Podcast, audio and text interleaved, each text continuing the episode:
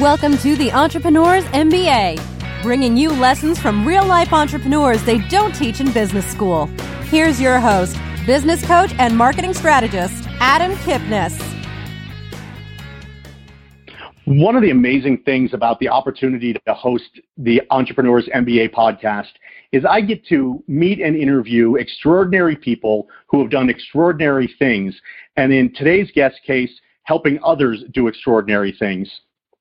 Steve Rodgers has worked his way up through as real estate agent, real estate manager, up to the CEO of one of Warren Buffett's real estate companies, doing 25 billion in annual sales, 40,000 transactions, 4,600 agents, starting and running his own successful real estate company after that, and collaborating with some of the elite minds in the country.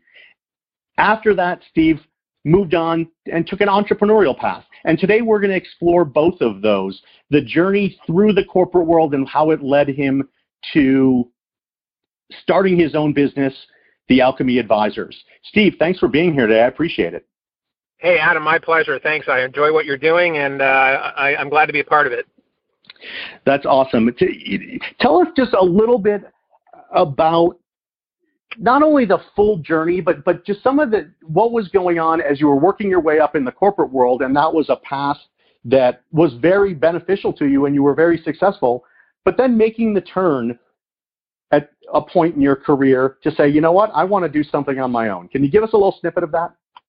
Sure. I mean, my early days, from a teenager up to my middle 20s, I was in the hotel restaurant industry, and you know, did everything from wait tables to bartend to manage private country clubs, dinner theaters. So I really got a taste for service, long hours, multitasking, low margin stuff. But it really taught me the, the essence of hustle and of uh, serving others. Uh, from that, I went into sales, and I realized I was a pretty good salesman, but I still had this desire to to be. I, ha- I had this natural leadership ability that I had from I was in third grade, you know, kind of directing kids around in school, my third grade class. My mom always told me I kind of was a bossy leader at a younger age over the years, I hopefully have channeled that into a more diplomatic approach. Um, but when I got into sales, I realized it was rewarding, but it wasn't fulfilling in the way that I'd wanted it to be. And in the management piece, at least in restaurant business, I was really enjoying leadership, but it was just a very low paying type industry for me at the time. Um, so I went from sales into management and worked with a company called Prudential California Realty, uh, starting in the early 1990s and um, you know that led to uh, them realizing also that my sales abilities was great, but they were always looking for more leaders. So one thing led to another. I ended up taking over uh, real estate office and uh, in the Rancho Santa Fe market in California, uh, and then that led to more offices and more leadership, and then the path just continued to grow. That was a company that at the time was a franchise under the Prudential uh, insurance system, so it was owned by an entrepreneur here in San Diego, and we were not yet quote corporate. Uh, we were still at that level that we were maybe three or four hundred people, uh, a budding, growing entrepreneur under a franchise, and so we weren't yet at that level that I considered myself being part of a big corporate company. But I knew that I had opportunity within this group, and I knew if I worked hard and I did the right things, and I helped drive revenue, and I helped recruit, and I helped learn the the product that would help be of value to others, i.e., buyers and sellers or i.e., agents. I knew that I could have a path to kind of write my own ticket, and that ended up happening. Um, and so I just kept climbing through that process, no matter whether I was a manager or a regional manager, and then I eventually became the C, uh, the general manager, and then the president and the COO, and then along the way, that company grew quite large to some of the numbers that you just threw out. I mean, we grew from hundreds of agents to thousands of agents, uh, and had a lot of great talent along the way. And then Warren Buffett bought that company, and then I worked under the Warren Buffett structure for seven of those 15 years I was at that company, and just it became a continual learning process, reduplicating what I'd learned being a waiter or a bartender or a general manager. I just converted it over to a much higher ticket price of helping people sell houses. So it was a, a great uh, journey to reduplicate my skills uh, in a different environment. That's it's so interesting you say that that you were able to use the same skills in two very different environments. Was that something that was inherent and just happened and, and you were able to transition that? Or did you learn that along the way through somebody pointing it out or through seeing success and having an, an aha moment? You know, that's a great question. It was really a combination of both. I mean, I'm a guy that always realized I had to learn more at the ground level and in the trenches than I did from an academic route. I kept trying to you know, be a good kid in school and a good student in school. And I was an okay student. I was never a great student. And I'm a guy that, quite frankly, barely graduated high school. And then I went on to do a few years at community college, but I never actually ended up getting a college degree. It just was not my thing. Uh, but I was very driven and very rebellious. I moved out of my house when I was 17 years old and went out into the way of the world and realized I had to figure out how to pay my rent, and pay my electric bill, and pay my car payment. So I knew that that meant learning all, you know, the stuff we talked about earlier, hard work and learning from others. So I was very, very inquisitive. I sought other people who were doing what I wanted to do, and I asked them to show me, or I followed what they did, or I copied what they did. And then um, later, you know, after being a teenager into my early 20s, mid 20s, I started seeking coaches and I started going to self improvement classes and workshops. And I really help people help me, you know, figure out what I what I did well and what I didn't so, do so well. And then I did realize, yes, when I was in the restaurant business and realized when I was a general manager and I realized I had to learn to bartend, wait tables, be a chef, be a sous chef, uh, be a maitre d', be a banquet manager, because many times there was problems in those departments or divisions. And if I was going to learn to be an effective overall general manager, I knew that I had to know how to do those things, even though I wouldn't do them on a daily basis. So when I went into real estate, I had that same mindset that um, I had to really learn every aspect of the business that I could, and then focus on which part of it I was best at. And, it, and it, obviously, it turned out that that management leadership was something that, that you were best at. And it's interesting when, when you're a realtor on the ground, and for those of the, us that have either bought or sold a house, we get to see the, the life of a real estate agent. But when you're the executive, it's a very different world. How were you able to use those skills to build a business while keeping the day to day client in mind? Yeah, that's a, another great question. Um, what I did is I always looked at everybody that I interacted with, whether it was an employee, a manager, a vendor, I always looked at them as my customer. So when I was a waiter or a bartender, every time someone came in, my job was to make their experience the best it could possibly be and made sure that they left whatever encounter they had with me feeling better about the time they just spent with me, whether it was five minutes or two hours. So I'd use that mindset of being a servant leader, and I incorporated that servant leader mindset. And so as I was trying to grow and become a multitasking, multi-level leader, I realized I could only get the results that I wanted through empowering others to do what they wanted to do and what they needed. And that meant serving and being of a customer service in mind. And the more I got people on the, the page to learn what they needed, what they wanted, what made them tick, what their needs and wants were, and where their talents and strengths and dreams were, the more I realized I was a puzzle maker. My, my goal then became to figure out how this puzzle of this company that I was, whether it was a division or a region or an office or a company, I realized that people were the pieces of the puzzle that were the magic that made all of that work. And my job was to have enough vision above that to keep my head at a high level, at a 50,000 foot level to see the vision, but to, be able to bop down to the trenches and the weeds to be able to be there when I needed so I can understand the process and then be an accordion back and forth between those things in the appropriate allocated time to make whatever results I was trying to accomplish. And as an entrepreneur, especially when you started your business, the Alchemy Advisors, and by the way, go to the alchemyadvisors.com and uh, you can get a chapter of Steve's book, Lead to Gold. Um, when most people are wearing many, many hats when they're starting a business, and so we have to be the accordion that you just mentioned.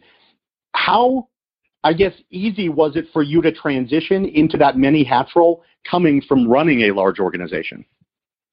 Yeah, it was it was easy when I realized I really had to chunk things in times, and I was not a really specific scheduler and and tracker and measuring. I was more go from my gut, go from my heart, you know, manage within the moment. But I realized part of you know being part of as I continue to grow, I realized everything needed to be tracked and measured, and I realized learning even that in the in the restaurant business. I mean, when we had to do inventory and we had to track you know alcohol use or food inventory, I realized okay, I got to track and measure, I got to track and measure. And so when I went into the real estate space, also in my number of calls that I made, number of contacts I made, prospect, and I, I know you do a lot with people on lead generation and digital marketing and social media, and that's all about attracting and then you know checking your conversion and checking your result and checking your ROI. So I realized as I had to do that with time that if I was going to be this multitasking leader, that I had to chunk my ideal what I was trying to accomplish in the year, and then I backed into it. What am I trying to accomplish for the year with in the division, within the company, within my own personal goals, and then I back that into my my goals into monthly, ideal monthly calendar, ideal weekly calendar, and ideal daily calendar that had the task of the things that would make those end results happen.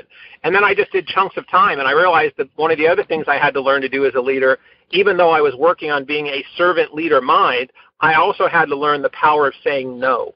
And when I said no, it was meaning, no, I'm not, not, not the right person to help you this, but I can refer you to so and so who can. So I had to learn the power of no, I had to learn the power of calendaring, the powering of schedule, and the power of accountability and tracking and measuring. And within that, my time funnel of my own personal time and effort in my personal and professional life had to go through that, and still does, has to go through that funnel for me to have a working life that, that fits my outcome. So for you, you had to use your time in order in order to find better ways to use your time. That's correct. Exactly. That was my commodity, and that's everybody's commodity. So I realized if it if it wasn't on my calendar, it didn't usually get focused on, and if it was important enough to do, then it should be on my calendar, and it should have an allotted amount of effort and time and preparation before and after that, depending on whatever sm- small or big thing that might have been. And then it becomes the power of delegation. Luckily, as I continue to climb the corporate ladder, I then was lucky enough to have you know team members and staff and you know an executive assistant. Eventually, at, you know my at the peak when we had you know 110 offices in Southern California, I even had a driver. So and I had an executive assistant driver that would drive me from LA to San Diego or from San Diego to the Central Coast of California, and I made use of my time in the back of my town car that was being driven. And even though people thought it looked like a luxury, oh, how cool you get to be driven around. Well, every five minutes of that drive was being incorporated to be on conference calls, to be doing research, to be turning emails, to do planning for my speech or wherever I might be going. So it was a complete use of monetizing the time that I had to get the results again that I was looking for for the company or for myself. And so, and so for those of us, maybe we don't have a driver, but we still have those blocks of time that we're we have work to do, but we're not taking advantage of it. And that was one way you found to take advantage and use that time to its greatest benefit. Correct. In, in your book, Led to Gold, which I had the opportunity to read recently, uh, Steve and I met a couple of years ago. I had his book and, and I took it with me on a long vacation as I was sitting by the beach. And there was a really poignant part of the story where you're standing in the rain, having a, a call on a payphone of all things with your wife, and you said to, and you said you knew you had to turn yourself into an entrepreneur. What was going through your mind in that line and, and that, that phone call? Well, thanks for reading the book and the chapter. I appreciate that. That was after I had that was that was after I had climbed the corporate ladder and being in a corporate company for 15 years, and then the meltdown of the real estate market happened in 27208. And part of my task of being a CEO was closing pretty much half of the company and firing people left and right, and closing about 40 of our 100 offices.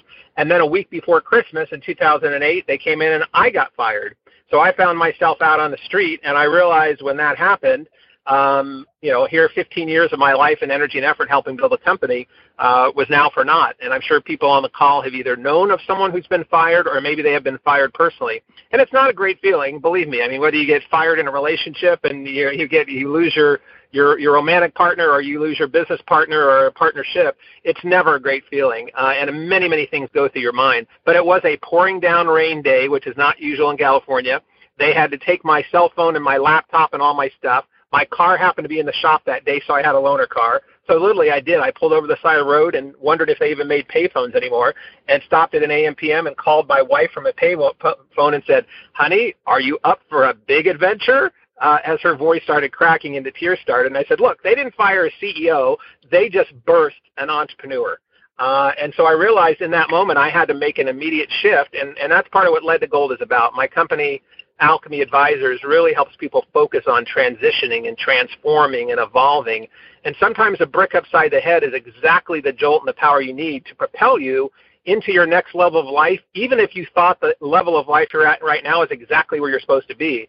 So I had to do some convincing to my wife that that was actually a good thing, and that being an entrepreneur was something that was on our horizon together, which was a whole other conversation. As, as many of you know that have spouses or partners, they don't always see things at the same way you do at the same moment in the same way, and they have their own view of it. But luckily, that's worked out fine and well. And you know, we've been married 28 years and continue to support each other on our path. So um, it, it, it was a mindset. It was a mindset and continues to be a mindset uh, in my life that way. It, it, it's amazing because I, I've had those moments with my wife, and, and she stuck through me, and and a lot of people that are listening either uh, don't like their jobs or they're they're they're not having the success in their entrepreneurial journey that they're hoping for, and, and they're listening for nuggets of of, um, of wisdom from people like you. So thank you for sharing that and and how you overcame it. Now, now you went from the working for Warren Buffett and his company, the transition out of that job, and I, I know that you, you took some time, you made some phone calls, you found out who your friends were now that your, your lifestyle was a little bit different now that you weren't the CEO of a large company, and you went back into real estate for a few years, but then you transitioned into becoming a business and personal coach. Why did you do that?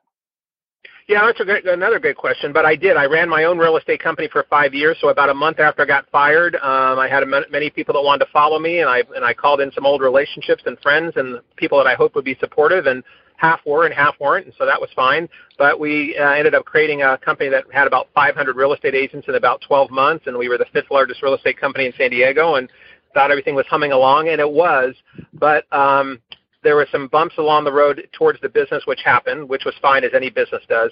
But my wife had a life-threatening, unexpected, um, you know, near-death experience. Uh, not cancer or anything related that was long in coming. It was a very, very minor surgery that she went in that turned into be a nightmare, and she almost bled to death on the table. And uh, they had to, you know, put her in an induced coma. So she was literally in the hospital for a month. Um, you know, she had a long recovery of just things that had happened to her body based on all the blood loss and different things that happened. But it really made me, you know, from one day to the next, the day before that happened, everything was important, and every text and every phone call that I was getting, it seemed like I had to take. Well, the next day when your wife's in the hospital and they're wondering if she's going to survive, none of that is important in the least sense at all, and you realize life is a very different perspective. So it allowed me to do some real soul searching. So after she came back to health and things were on a path, I really did what do I really want to do when I grow up? Dig deeper dive than I had done of previous years when I got fired. And I realized that I really wanted to branch out and become more evolved on helping people find more purpose and find a higher meaning. And it's not that I couldn't have done that through real estate because I did, and that's how I created some of my success. But I had this inner calling and this inner, I call it my higher power, and I call it God, and I call it the universe, and I call it the magic of all that. But I was having this yearning that I knew eventually I wanted to go write a book, and I knew eventually I wanted to run a consulting coaching company, and I wanted to speak and travel the world and meet other cultures and other businesses, and I wanted to do things outside of real estate. And I realized there's no day like the present. So after my wife got healed up and her and I had some deep talks, I decided to phase out of my real estate company and and and, and uh, work with my partners to phase that down and sell parts of it and and figure it out. And then I launched. I wrote Led to Gold. I started Alchemy Advisors, and now I work with people that are outside of real estate, some inside of real estate. Um, I worked, you know, this last year I was in Manila, Australia, Kuala Lumpur, Malaysia, uh, Thailand, and I really was able to maximize part of my dream to a reality, and it became something that just became a have to. It became a have to versus a want to. Wow. Wow. In your journey, you've, you've met some amazing people. We mentioned that you worked for Warren Buffett, and I'm sure there's there's things that you learn there. But part of your inner circle through the speaking that you've done and, and the books that you wrote and the events that you get to attend, you get to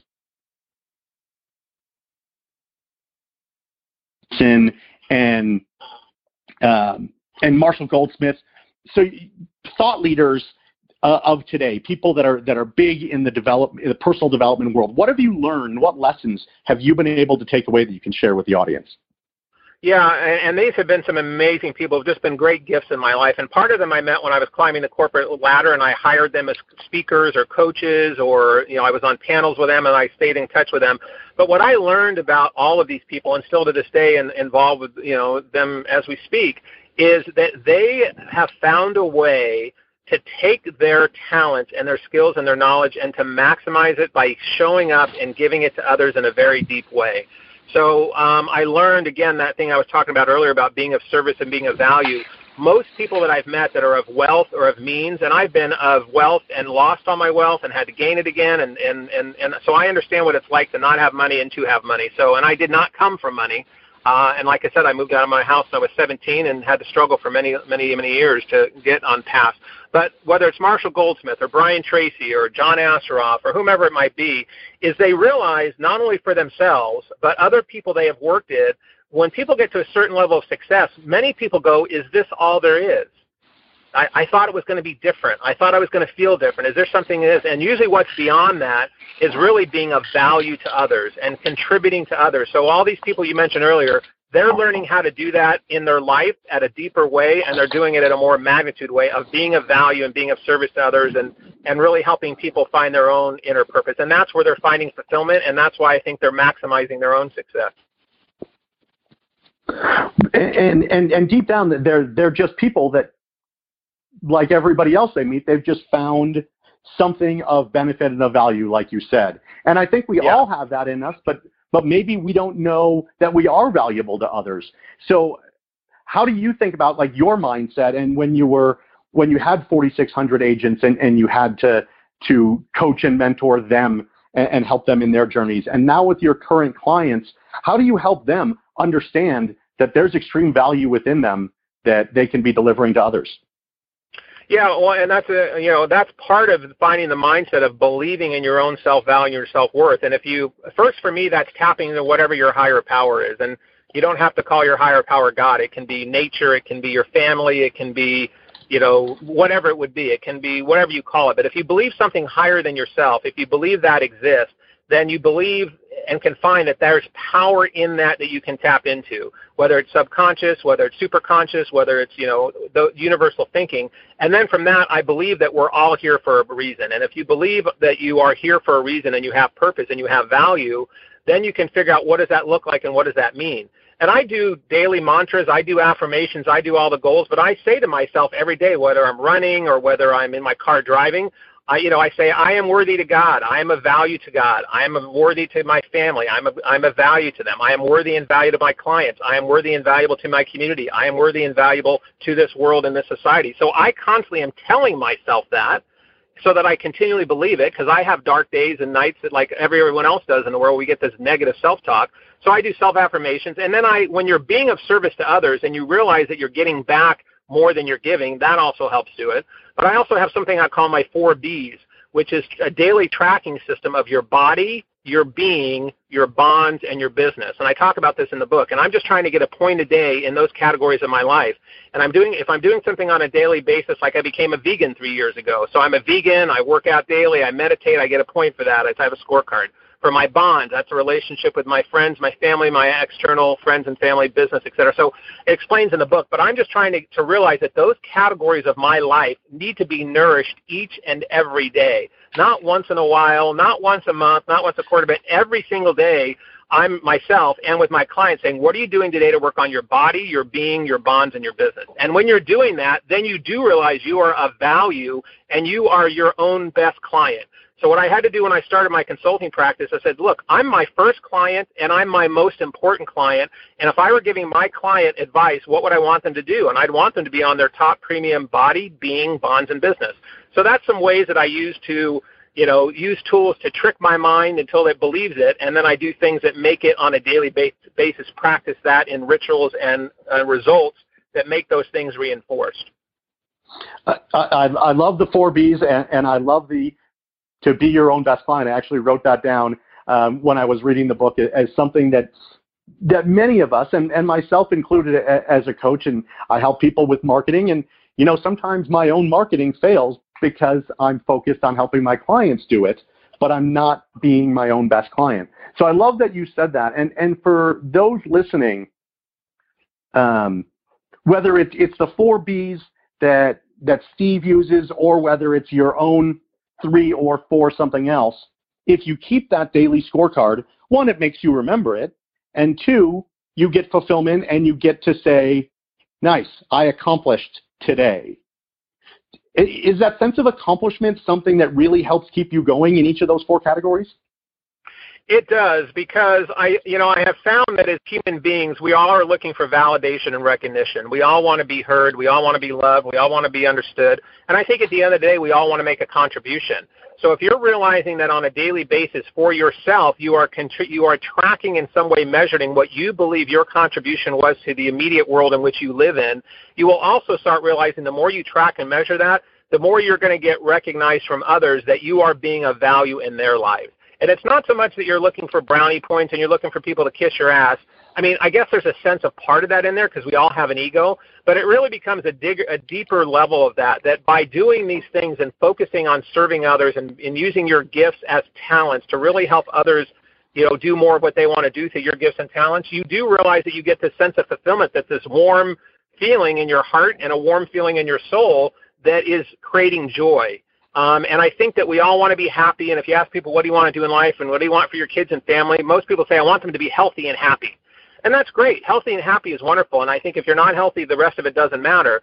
But beyond happiness, I'm looking for joyfulness.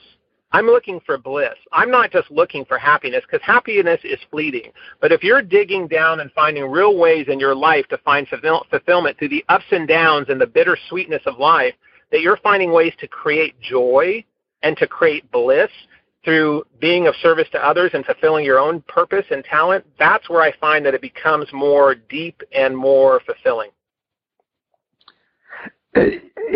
From everything you're saying, saying and talking about, and everything you've done, obviously you're you're very introspective and you're always looking for a, a better Steve.